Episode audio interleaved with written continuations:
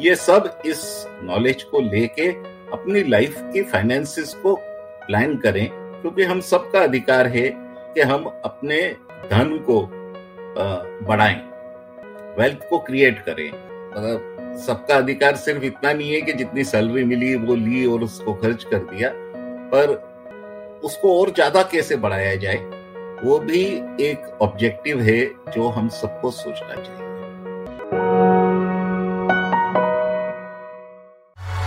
Me Podcaster, podcast by the people for the people. Me Podcaster is the winner of Next Big Creator Award twenty twenty-two. जब finance की बात आती है, जब investment की बात आती है, तब लगता है यार बहुत देर हो चुकी है, आज तक तो कुछ किया ही नहीं। और ऐसे टेंशन आने के बावजूद भी हम कुछ नहीं करते, क्योंकि हमें पता ही नहीं रहता शुरुआत कहाँ से करें। हमारे आज के जो गेस्ट हैं मनोज श्रीवास्तव, इनकी भी कुछ ऐसी ही हालत थी। नौकरी के दस साल बाद भी एक छोटी अमाउंट भी ये अपने पिताजी को दे ना सके, और उस झटके से उन्होंने ये सीखा कि जब जागो तब सवेरा। उन्होंने फाइनेंस की नॉलेज ली, खुद की इन्वेस्टमेंट पोर्टफोलियो बनाई, वेल्थ क्रिएशन किया, और खुद के जैसे ही जिनको फाइनेंस का कुछ बैकग्राउंड नहीं है, फाइनेंस के बारे में डर लगता है, अवेयरनेस नहीं है, ऐसे सारे लोगों को फाइनेंशियल अवेयरनेस क्रिएट करने के लिए इन्होंने एक बहुत अच्छे काम की शुरुआत की है। जब जागो तब सवेरा, इसके अलावा जितनी भी रकम हो उससे आप शुरुआत कर सकते हो, छोटी से छोटी रकम जैसे पाँच सौ रुपये से भी आप शुरुआत कर सकते हो। इसकी जानकारी भी लोगों को नहीं रहती है। सो आइए सुनते हैं आज के इस एपिसोड में मनोज श्रीवास्तव जी से फाइनेंस के बारे में अवेयरनेस कैसे ले। ये हमारा इंस्पिरेशन चौपाल है। दोस्तों, आज हम कहीं पे भी हो एक एक कदम बढ़ाते हुए आगे ज़रूर बढ़ सकते हैं। ये एक एक कदम बढ़ाना क्या होता है, इसके लिए कौन से स्किल्स, क्या माइंडसेट लगता है, ये जानने के लिए हम यहाँ पे ऐसे लोगों से मुलाकात करते हैं जो हम में से ही है, लेकिन आज कुछ अलग, कुछ हटके, कुछ बहुत ही अच्छा कर रहे हैं। तो चलिए शुरुआत करते हैं आज के इस एपिसोड।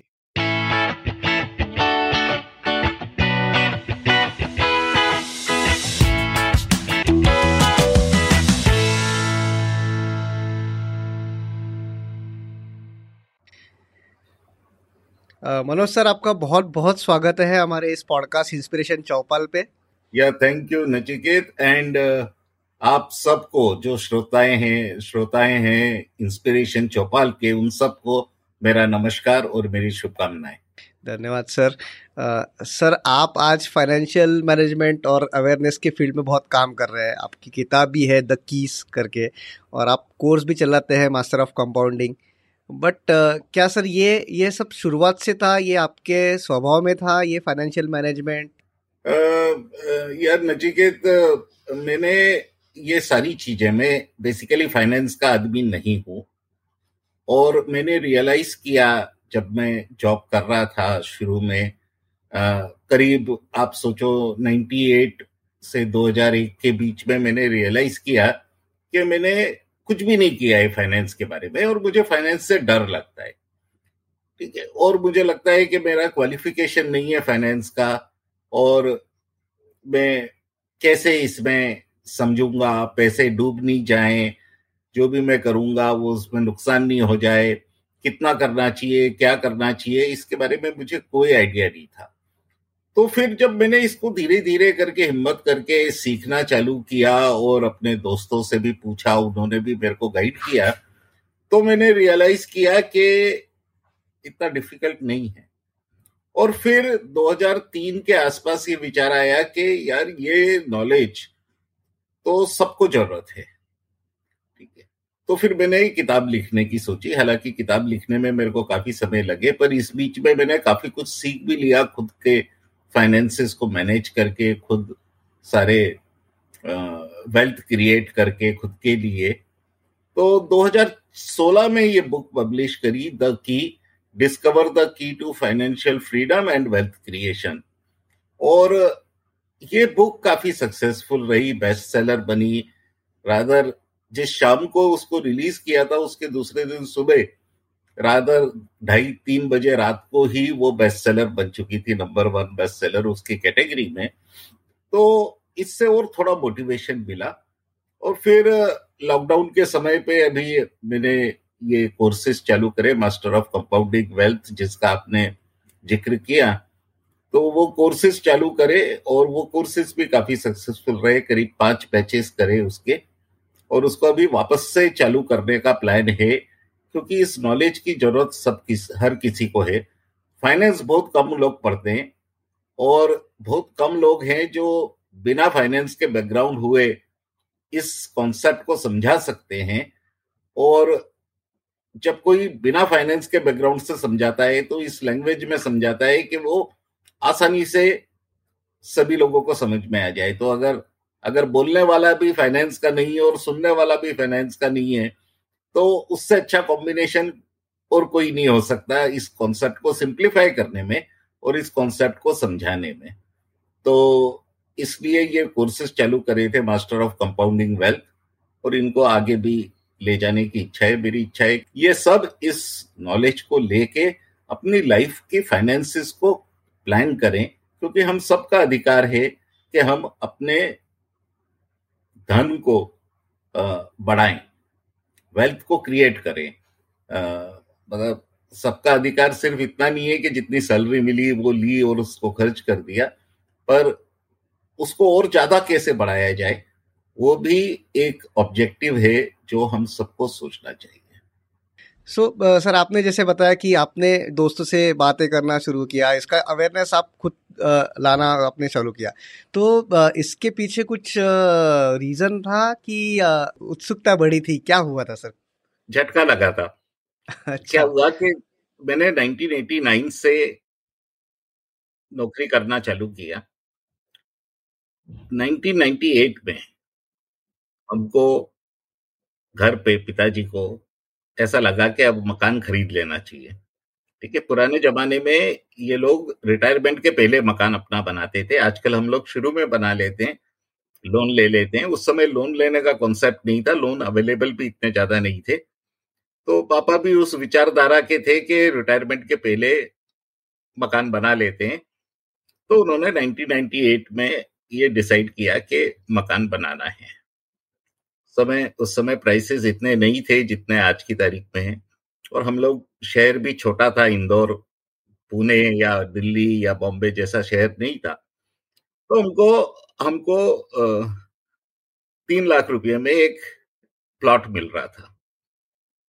ठीक है, तो पापा को उनकी जो सेविंग्स थी उससे बाकी के पैसे थे, उनको पचास हजार रुपये की जरूरत थी। उन्होंने मेरे को बोला, बेटा पचास हजार रुपये चाहिए अपने प्लॉट खरीदने के लिए, मेरे पास ढाई लाख रुपये हैं और पचास हजार तुम दे दो। मैंने बोला पापा मेरे पास है नहीं। तो उन्होंने बोला कि यार दस साल हो गए तेरे को कमाते हुए और दस साल में तुमने कुछ भी नहीं सेविंग किया। मैंने बोला हाँ नहीं किया। तो उन्होंने तो ज्यादा कुछ नहीं बोला, उन्होंने फिर किसी से लेकर उसको बनाया, खरीद लिया प्लॉट को, वो एक अलग बात है। पर मेरे को अंदर से ये लगा कि यार ये मैंने क्या किया। जनरली आदमी पैंतीस एक साल काम करता है, अब पैंतीस साल काम करने में आपने दस साल में पचास हजार रुपये भी नहीं बनाए। फ्रेंकली स्पीकिंग उस समय मुझे ये भी नहीं पता था कि आज की तारीख में जो पचास हजार रुपये है, किसी समय पे, जो कि मेरे को बड़ा अमाउंट लग रहा था, किसी समय पे ये बहुत ही इनसिग्निफिकेंट अमाउंट हो जाएगा।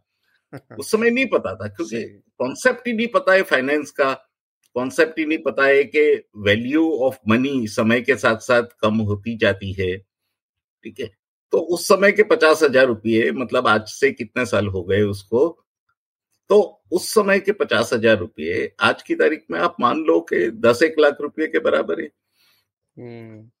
टाइम वैल्यू ऑफ मनी के हिसाब से। और उस समय दस साल काम करने के बाद भी पचास हजार रुपये नहीं है, और पापा को किसी और रिश्तेदार से लेने पड़े उन पचास हजार रुपये के लिए, जिससे कि हम ये प्लॉट खरीद सकें। मेरे लिए बहुत ज्यादा शॉकिंग था, जो मैंने कहा ना झटका लगा, वो मेरे लिए वो झटका जैसे कम नहीं था। हालांकि उसके बाद भी मेरे को समझ भी नहीं आई कि मैं करूं क्या। फिर कुछ लोग ऐसे मिले जिन्होंने बोला यार ये कोई डिफिकल्ट टॉपिक नहीं है, ये आसान टॉपिक है। तुम तुमको डिफिकल्ट इसलिए लग रहा है क्योंकि तुम है ना फाइनेंस की किताबें या आर्टिकल्स पढ़ते हो जिसमें फाइनेंस के टर्म्स लिखे हुए हैं। तो इन लोगों ने उसको इस तरह से समझाया, इस तरह से एग्जाम्पल्स लेके और लेमैन लैंग्वेज में समझाया कि फिर मेरे को लगा कि ये कोई बहुत बहुत डिफिकल्ट टॉपिक नहीं है। और एक बार जब आप स्टार्ट हो जाते हो किसी भी चीज पे तो उसके बाद फिर एक बार इनिशियल चीज समझ में आ जाए उसके बाद आगे की चीजों को समझना कोई मुश्किल काम नहीं है। और फिर कुछ लोगों ने और मोटिवेट किया कि मेरे को इस चीज को किताब लिखनी चाहिए, इसकी वर्कशॉप्स करनी चाहिए क्योंकि ये जानकारी सबके लिए जरूरी है। और फिर ये पूरा जो पाथ है, जो पूरा रास्ता जो मैंने तय किया वो उस झटके के कारण है। अच्छा। जो उन्नीस सौ अट्ठानवे में मुझे मिला था। बिल्कुल। तो सर आपको तो वो झटका उन्नीस सौ अट्ठानवे में लगा था, लेकिन आज के कंज्यूमरिज्म के ज़माने में तो ऐसा झटका तो हर एक को हर, हर समय लगता होगा। तो क्या रीज़न होता है सर हम लोग के, ये क्यों नहीं हम लोग ये समझ सकते हैं? नहीं, इसका एक सबसे बड़ा रीजन ये है कि किसी ने ये टॉपिक को आपको पढ़ाया नहीं है। हुँ, हुँ. आपको किसी ने जिसको कहते हैं ना झंझोरा, मतलब हुँ. हिलाया, ऐसे हाथ पकड़ के या कंधा पकड़ के हिलाया नहीं है। हुँ. ना हमने स्कूल में ये टॉपिक पढ़ा है, ना हमने कॉलेज में ये टॉपिक पढ़ा है। ठीक है, कई बार फाइनेंस वाले भी जो स्टूडेंट्स हैं जो इस टॉपिक को पढ़ते हैं वो भी उसको एक अलग ऑब्जेक्टिव से पढ़ते हैं कि स्कोर करना है एग्जामिनेशन में, पर अपने अंदर उसको इनकलकेट करना, अपने अंदर उसका जैसे कहेंगे कि अपने अंदर उसको उतारना, हाँ वो जरूरी है। मतलब फाइनेंस की नॉलेज से ज्यादा उसकी अवेयरनेस इंपॉर्टेंट है, उसकी जरूरत की इंपॉर्टेंट है। अब हम लोग क्या करते हैं, हम लोग ने देखा हमारे पिताजी ने किस तरह से किया और हम सोचते हैं कि हम भी उस तरह से कर लेंगे और हो जाएगा, पर ऐसा होता नहीं है क्योंकि पूरा जमाना चेंज हो गया है। पहले जो हमारे पिताजी के समय का जो जमाना था और हमारा जो जमाना है और हमारे बच्चों का जो जमाना है, ये तीनों जमाने अलग अलग जमाने हैं। क्यों? क्योंकि उस समय पे अलग तरीके के पैसे कमाने के तरीके थे और अलग तरीके के पैसों को बचत करने के तरीके थे। उन तरीकों को अगर आप आज यूज करने की कोशिश करोगे तो आप नुकसान में रहोगे। क्यों? क्योंकि उस समय ना स्टॉक मार्केट था, ना म्यूचुअल फंड था। आ, हमारे समय पे वो सब रहा। हमारे बच्चों के समय पे और कुछ चीजें हो जाएंगी, क्रिप्टो करेंसी रहेंगी बहुत ज्यादा, अभी भी क्रिप्टो करेंसी है, उस समय और ज्यादा रहेगी, हो सकता है। मतलब मैं ये नहीं कह रहा हूँ कि क्या होगा। आजकल वो आ, क्या एनएफटीज नए कॉन्सेप्ट आ रहे हैं क्रिप्टो करेंसी में, डिसेंट्रलाइज्ड फाइनेंस, डीफाई करके कॉन्सेप्ट आ रहे हैं। तो ये ये जो कॉन्सेप्ट है ना ये चेंज होते जाते हैं, ये इंस्ट्रूमेंट्स, ये जो तरीके हैं ये चेंज होते जाते हैं समय के साथ साथ। तो हमको आज के समय का जो कॉन्सेप्ट है, आज के समय का जो तरीका है उसको समझना बहुत जरूरी है। हमारे पिताजी के समय पे, मेरे पिताजी के समय पे एटलीस्ट बारह तेरह परसेंट फिक्स डिपॉजिट का रिटर्न आता था, आज की तारीख में छह परसेंट आता है। उस समय पे उसके ऊपर टैक्स के रूल्स अलग थे, आज की तारीख में उसके ऊपर टैक्सेशन के रूल्स अलग हैं। उस समय पे इन्फ्लेशन अलग था, आज की तारीख में इन्फ्लेशन भी कम है। उस समय कंज्यूमरिज्म नहीं था, आज की तारीख में बहुत ज्यादा कंज्यूमरिज्म हमारी लाइफ में है। उस समय पे बहुत सारे इक्विपमेंट्स नहीं थे जो हम यूज करते हैं, आज की तारीख में हमको लगता है आईफोन भी होना चाहिए, आईपैड भी होना चाहिए, एयरपॉड भी होना चाहिए। उस समय ये सारी चीजें थी ही नहीं। बराबर। आज की तारीख में हमको लगता है कि ये बयालीस इंच का या पचहत्तर इंच का टीवी होना चाहिए, पचासी इंच का टीवी होना चाहिए। उस समय टीवी ही नहीं था। तो ये जो ये जो चेंजेस है ना दुनिया में, ये चेंजेस के कारण हमको इसके रिस्पॉन्स में क्या करना है वो भी चेंज करता रहना चाहिए। तो ये अवेयरनेस जो है ये ज्यादा इंपॉर्टेंट है। एक बार ये अवेयरनेस आ जाएगी, नॉलेज तो अपना आप आ जाएगी। तो मेरा काम ये जो वर्कशॉप्स वगैरह के साथ ही है, जो ये किताब जो मैंने लिखी है, इसका पर्पस यही है कि हमारी अवेयरनेस बढ़े। ये जरूरत समझ में आए, हर किसी को ये जरूरत समझ में आए कि जो चीज हमने कॉलेज में नहीं पढ़ी, जो हमने स्कूल में नहीं पढ़ी, वो भी इम्पोर्टेंट है और उसको भी हमारे लाइफ में आ, उतारना आ, बहुत जरूरी है। उसके ऊपर चिंता करना बहुत जरूरी है, क्योंकि जब आप सीरियस हो जाओगे अपने फाइनेंसेस के प्रति, तभी जाके कोई एक्शन ले सकते हो। बिना सीरियस हुए आप एक्शन नहीं ले सकते हो। बिना सीरियस हुए तो हम एक्शंस जो लेते हैं वो रहते हैं कि टीवी खरीद लिया, मोबाइल खरीद लिया, लैपटॉप खरीद लिया, आ, ये क्या एयरबुक खरीद लिया, इस तरह के जो डिसीजंस हैं वो बिना सोचे समझे हो सकते हैं। पर ये जो काम है जो फ्यूचर के लिए है, उसके लिए अवेयरनेस की बहुत जरूरत है और अवेयरनेस का ही काम मैं करता हूँ। यू कैन से कि मैं फाइनेंस के लिए मोटिवेट करता हूँ, थोड़ा बहुत ऑफ कोर्स ये भी बताता हूँ कि क्या करना चाहिए, पर मेन ऑब्जेक्टिव ये है कि लोगों को जगाना, लोगों को जागरूक करना कि भाई अपनी जिंदगी के बारे में आप नहीं चिंता करोगे तो कौन चिंता करेगा। तो that is the that is the reason मैं इस चीज को आगे बढ़ा रहा हूँ। ओके सर, तो आपने अभी जो कहा कि कंज्यूमरिज्म, हम लोग ये खरीद काफ़ी सारे चीज़ें खरीदते हैं, बट जैसे आपने ही कहा कि ज़माना अभी बदल गया है, कि काफ़ी सारी टेक्नोलॉजी आ गई है जिसको यूज़ करना, जिसका उपयोग करना आज की जो लाइफस्टाइल है या आज का जो ये है समय है अनिवार्य हो गया है, उसको हम लोग टाल नहीं सकते। तो क्या कंज्यूमरिज्म पूरी तरह से ख़राब है? ऐसा ऑफ कोर्स आप भी नहीं बोलेंगे और कोई बोलता नहीं है, तो इसको बैलेंस कैसे करना चाहिए सर? देखो, इसमें इसमें इसमें दो एस्पेक्ट है। जो पहला एस्पेक्ट है वो है बैलेंस का। ठीक है, आपको देखो सब चीज जरूरी है। मैं ये नहीं कहता कि हम फॉरेन ट्रिप नहीं करें, फॉरेन ट्रिप बहुत जरूरी है। क्यों? क्योंकि इतना दिन भर स्ट्रेस स्ट्रेस भी बढ़ गया है ना आज की तारीख में। समय के साथ साथ हमारे पिताजी के समय पे स्ट्रेस इतना नहीं था, आज की तारीख में स्ट्रेस ज्यादा है। या उस समय अलग प्रकार के स्ट्रेस होते थे, आज की तारीख में अलग प्रकार के स्ट्रेस है। तो स्ट्रेस को रिलीव करने के लिए रिलीफ करने के लिए चलो फॉरेन ट्रिप भी जरूरी है, मैं वो नहीं कह रहा हूँ।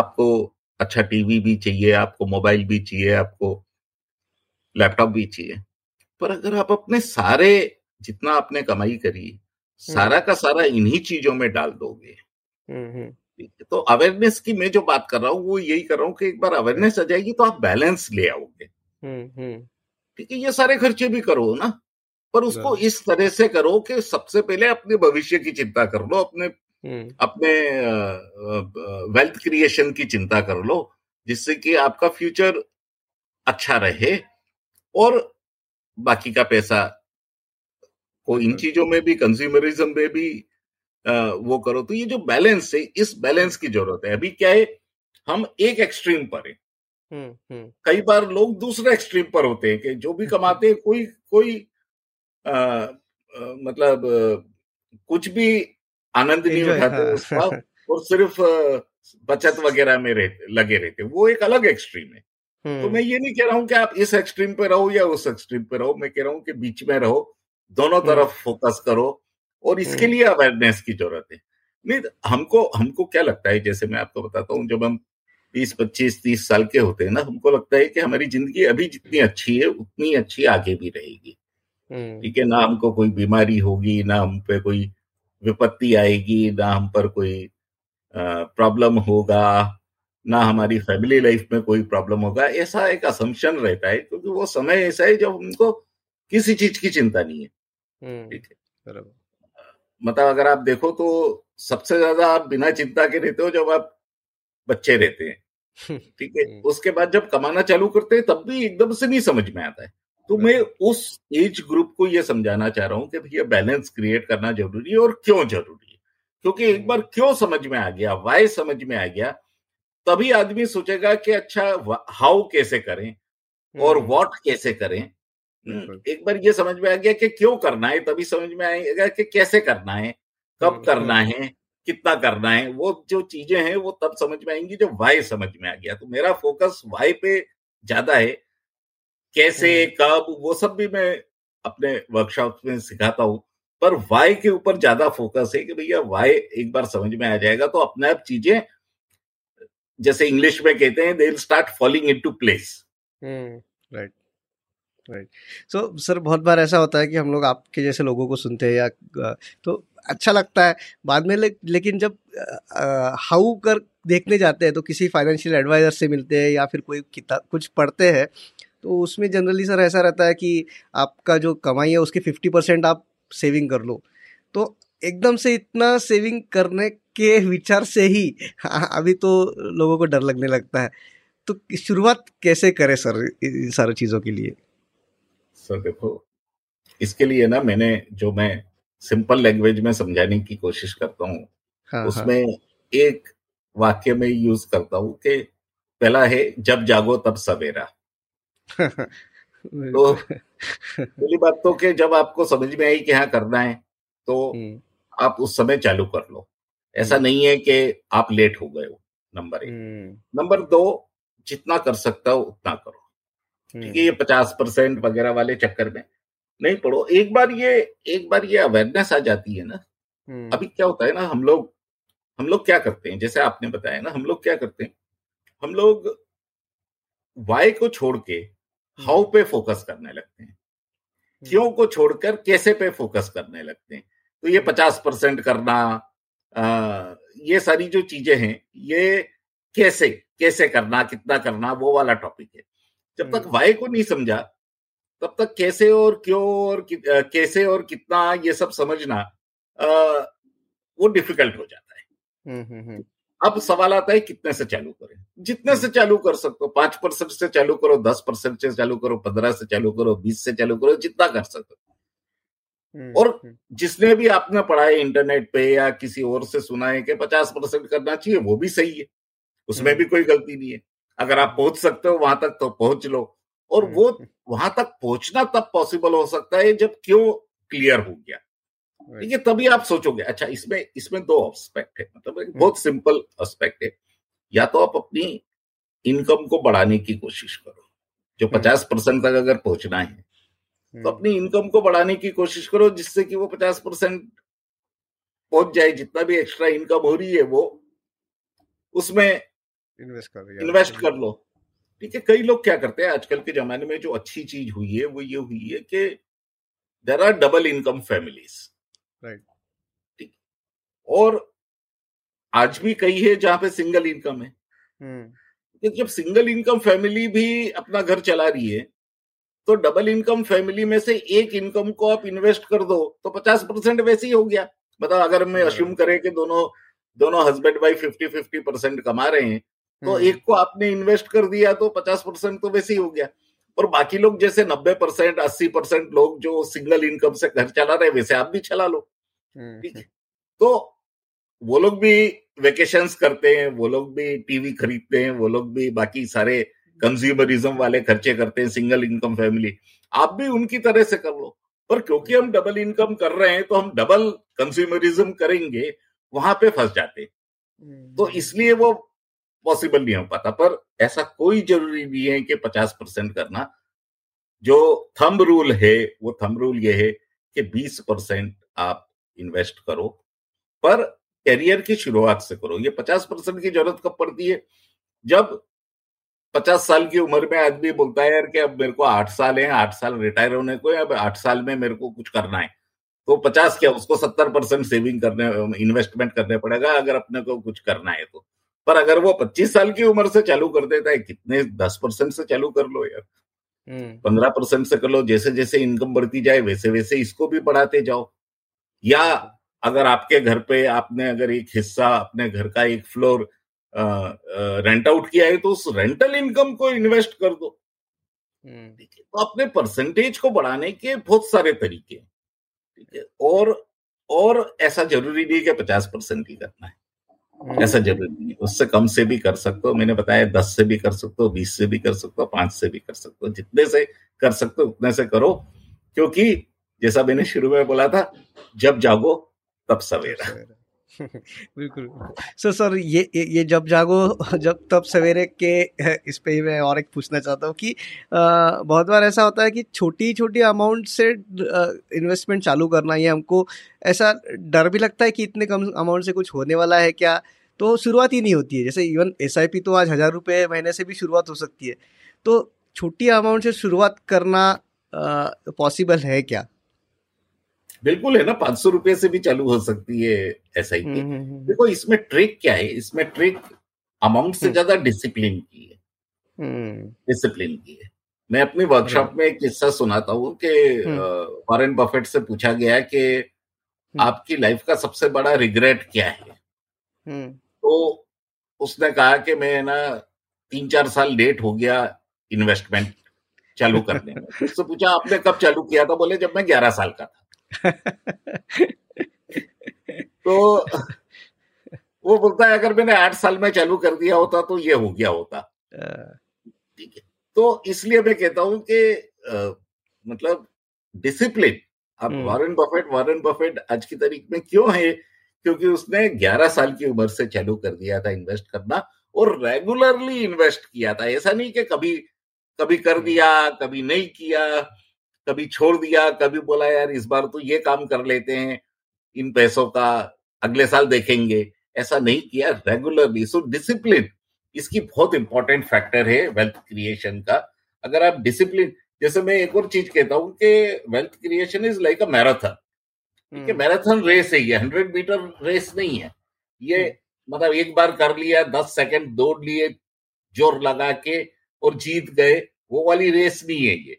ये बयालीस किलोमीटर की मैराथन रेस है। आजकल बहुत सारे हमारे प्रोफेशनल्स और कॉर्पोरेट में काम करने वाले लोग रेस करते हैं, मतलब ये मैराथन करते हैं। ये वो वाली मैराथन है, उसकी प्रिपरेशन अलग होती है, उसका डिसिप्लिन अलग रहता है। जब आप दौड़ते हो तब आपको अलग तरीके से अपना स्पीड को और अपना कंसिस्टेंसी को मेंटेन करने पड़ता है। उसकी मतलब सारी चीजें मैराथन की अलग होती है, हंड्रेड मीटर रेस की अलग होती है। तो ये मैराथन है। बिल्कुल बिल्कुल। तो सर ये जो अभी हम लोग लास्ट दो टॉपिक बात किया कि जब जागो सब सवेरा और जब छोटी अमाउंट से भी शुरुआत कर सकते हैं। सो आज कोई पैंतीस से चालीस के बीच का कोई व्यक्ति होगा जिसने आज तक कुछ इन्वेस्टमेंट नहीं चालू की होगी, तो उसको आप क्या एडवाइस देंगे अभी? देखो दो दो तरह की चीजें इसमें। जो सबसे अच्छी एडवाइस जो आज की तारीख में बिना बाकी नॉलेज के है वो है म्यूचुअल फंड, वो है एसआईपी। क्योंकि उसमें क्या होता है कि आप आ, किसी और की एक्सपर्टीज को यूज कर रहे हो। अगर आप स्टॉक मार्केट में डायरेक्टली काम करोगे तो उसके लिए आपको पहले उसकी नॉलेज लेने पड़ेगी और अपने दिमाग को उस हिसाब से तैयार करना पड़ेगा। क्योंकि स्टॉक मार्केट का जो इन्वेस्टमेंट है वो अच्छे से अच्छे लोगों का पैसा डूब भी जाता है। उसका कारण यह है कि वो अपने इमोशंस को बैलेंस नहीं कर पाते, इमोशंस को हैंडल नहीं कर पाते। और साथ में कई लोग ऐसे हैं स्टॉक मार्केट में जो खेलते हैं, कई लोग ऐसे हैं जिन्होंने प्रॉपर नॉलेज एक्वायर नहीं करी है। ठीक है, तो ये दो एस्पेक्ट स्टॉक मार्केट के लिए जरूरी है, जिसमें अगर आपने अच्छी तरह से किया है तो आप उसको उसको उससे काफी ज्यादा धन संग्रह कर सकते हो या वेल्थ क्रिएट कर सकते हो। पर जो दूसरा ऑप्शन है वो है एसआईपी वाला, वो थोड़ा सेफ है। अगर आपने ये सारी नॉलेज नहीं एक्वायर करी है और इमोशंस को आप हैंडल नहीं कर पा रहे हैं, तो चुपचाप आंख बीच के बैंक को बोल दो कि भैया मेरे हर सैलरी में से पांच हजार रुपये दो हजार रुपये डिपेंडिंग अपॉन आपकी इनकम क्या है उसके हिसाब से बैंक को बोल दो भैया ये मेरा हर जैसी एक तारीख को सैलरी हिट करेगी मेरे बैंक अकाउंट में उसमें से पांच हजार रुपये इस म्यूचुअल फंड में चले जाएगा। ठीक है, तो एसआईपी कर लो, वो बेस्ट है।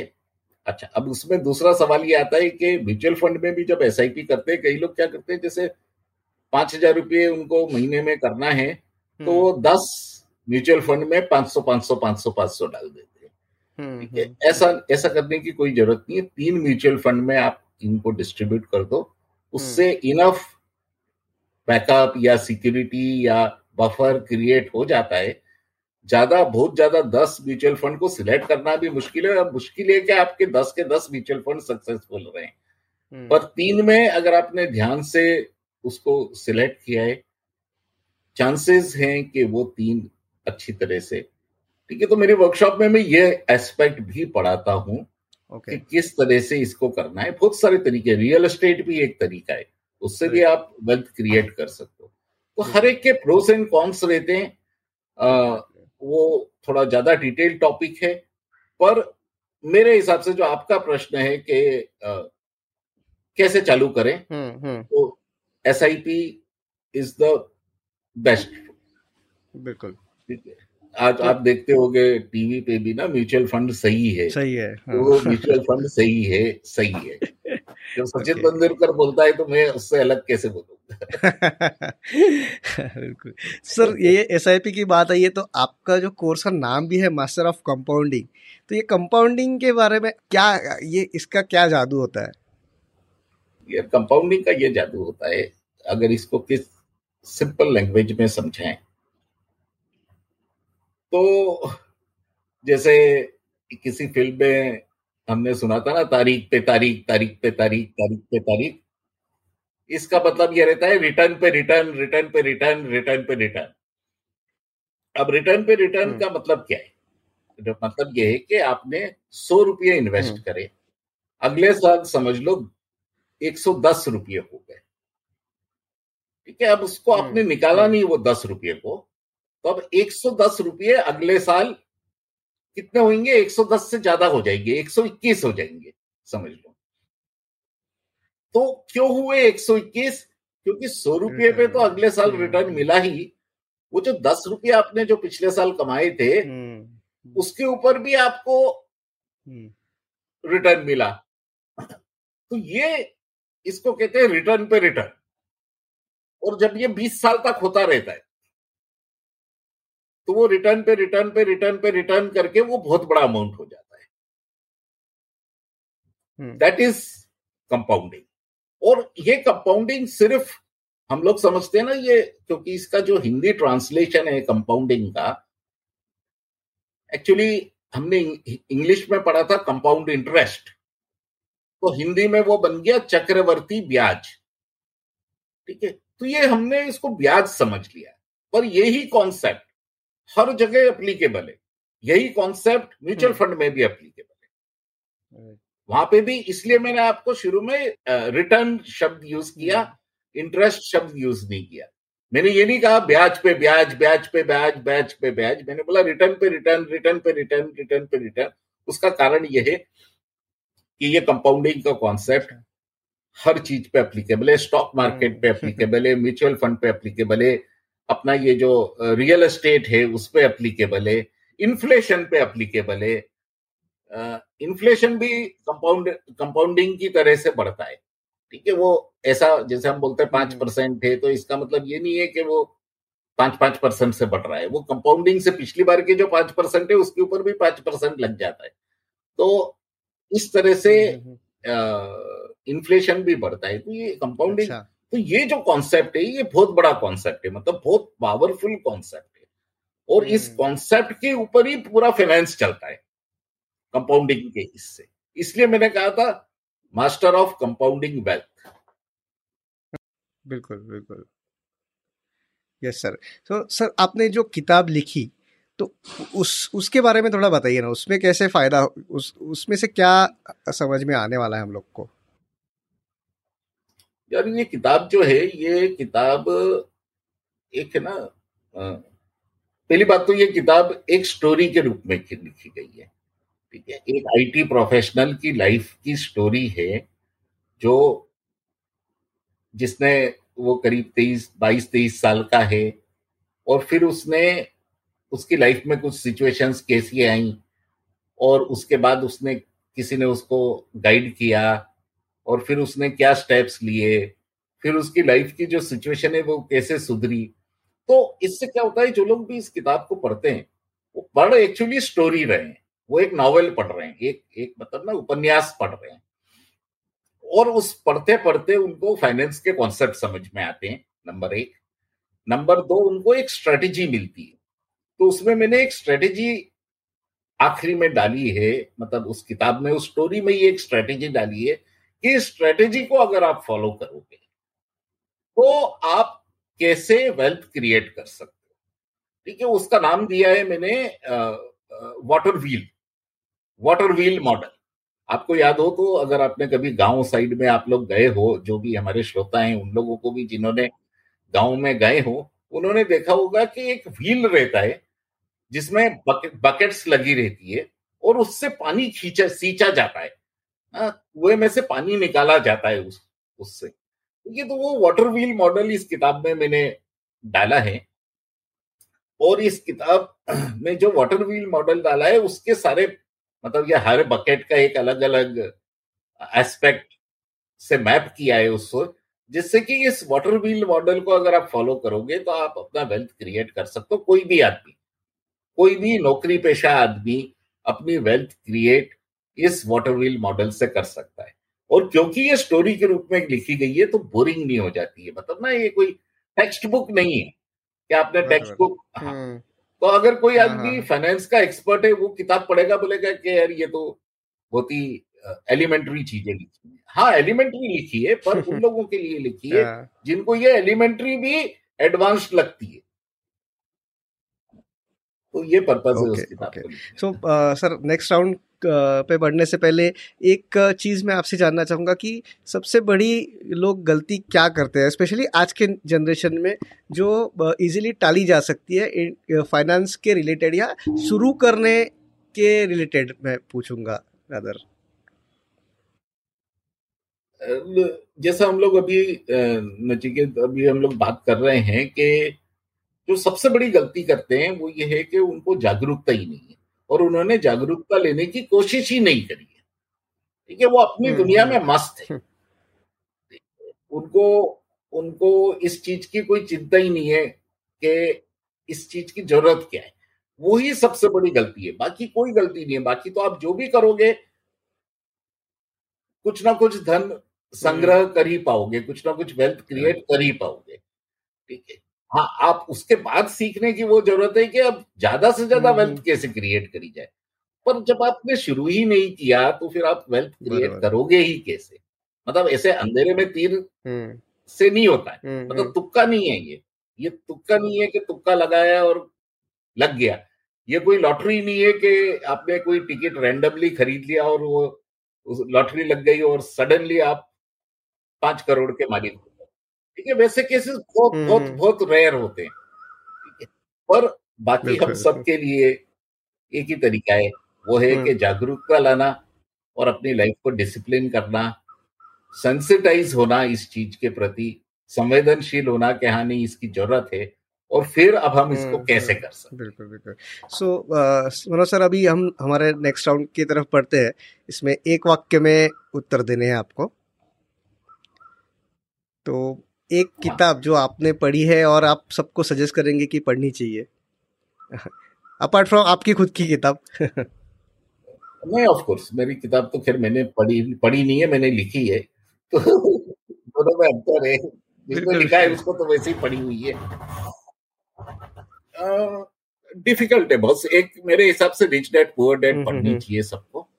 हालांकि उसमें कई सारे कॉन्सेप्ट्स हैं जो इंडिया में शायद उतने आसानी से एप्लीकेबल नहीं है, आ, पर वो किताब जरूर पढ़नी चाहिए सबको। ओके, एक कोई न्यूज़ आर्टिकल या पेपर या ऐप जिस पे से लोगों को आ, इस इन सारी चीज़ों का अवेयरनेस मिलता रहे। इकोनॉमिक टाइम्स एक है जिसका वेल्थ करके एक हर हफ्ते एक सप्लीमेंट आता है, वेल्थ। ओके, ठीक है, उसको आप पढ़ सकते हैं, थोड़ा ठीक रहेगा उसको पढ़ना, सिंपल रहेगा, उसको समझना भी सिंपल रहेगा, थोड़ा अच्छे आर्टिकल्स रहते हैं उसमें। ओके, ठीक है, तो वो आप पढ़ सकते हैं। ओके सर, ये गए जो दो साल थे दो हज़ार बीस और दो हज़ार इक्कीस, ये काफ़ी अलग किस्म के थे, लॉकडाउन, कोरोना, ये सारी चीज़ें, तो इन्होंने हमको क्या सिखाया है? इन्होंने जो सबसे बड़ी चीज़ सिखाई है वो ये है कि दो चीज़ें बहुत अच्छी तरह से सिखाई है इसने। और पहला ये सिखाया है कि हमारी जरूरतें उतनी नहीं है जितनी हम समझते हैं, हम बहुत कम कम साधनों में भी रह सकते हैं। ठीक है, क्योंकि दो साल में कई लोगों ने बहुत सिंपल तरीके से रह के, क्योंकि बहुत सारी चीजें बंद थी, बराबर ठीक है। तो उनको समझ में आई कि नहीं, रेस्टोरेंट जाना जरूरी नहीं है। उसके बाद भी हम लोगों ने अपनी लाइफ जी है दो साल।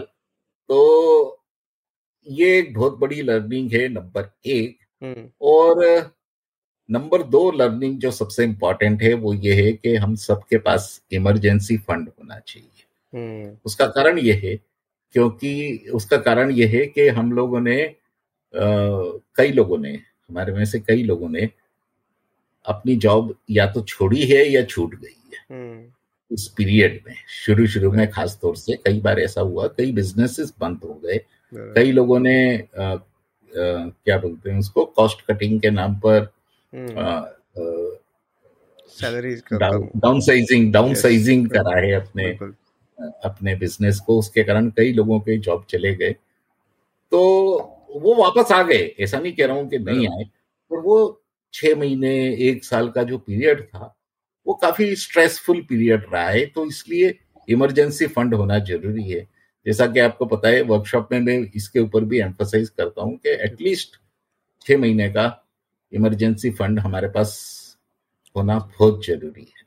तो मेरे ख्याल से ये दो लर्निंग है। बाकी of course personal insurance, health insurance, हमारी फैमिली का खुद का खरीदो, कंपनी पे डिपेंडेंट नहीं रहे जो हमको जिन्होंने हमको एम्प्लॉय किया है, पर खुद का होना चाहिए। वो एक तीसरी लर्निंग है जो, मतलब ये जो लॉकडाउन वाला पीरियड था या कोरोना वायरस वाला पीरियड था, ये तो बिल्कुल मतलब ना लाइफ ट्रांसफॉर्मिंग पीरियड था।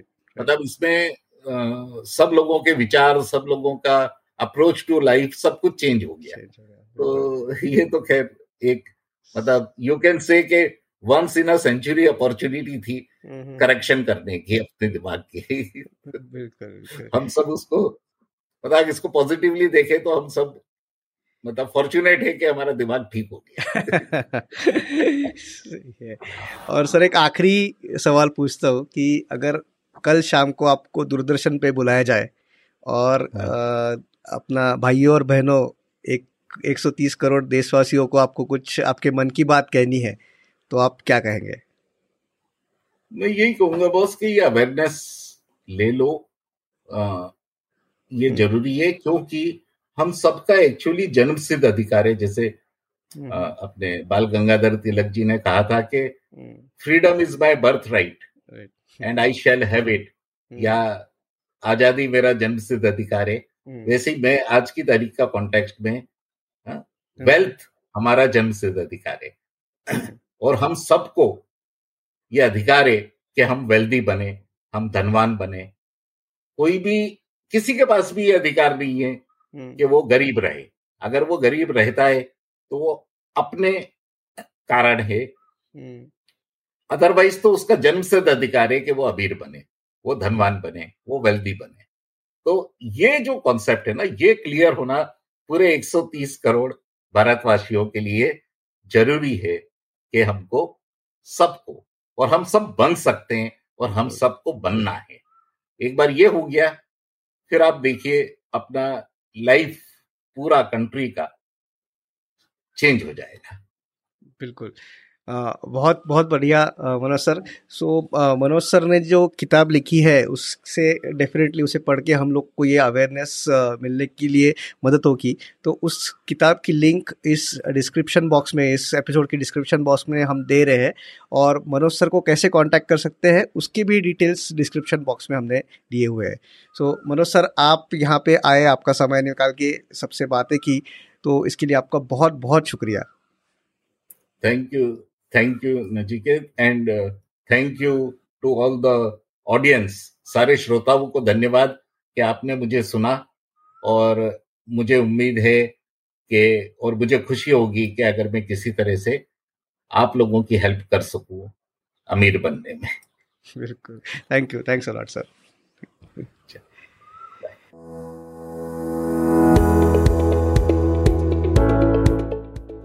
मनोज श्रीवास्तव जी से की हुई ये बातें आपको ज़रूर पसंद आई होगी, ऐसी आशा है। फिर मिलते हैं किसी और गेस्ट के साथ, तब तक के लिए bye bye. Do let us know your feedback about this podcast on inspiration dot katta at gmail dot com. Thank you.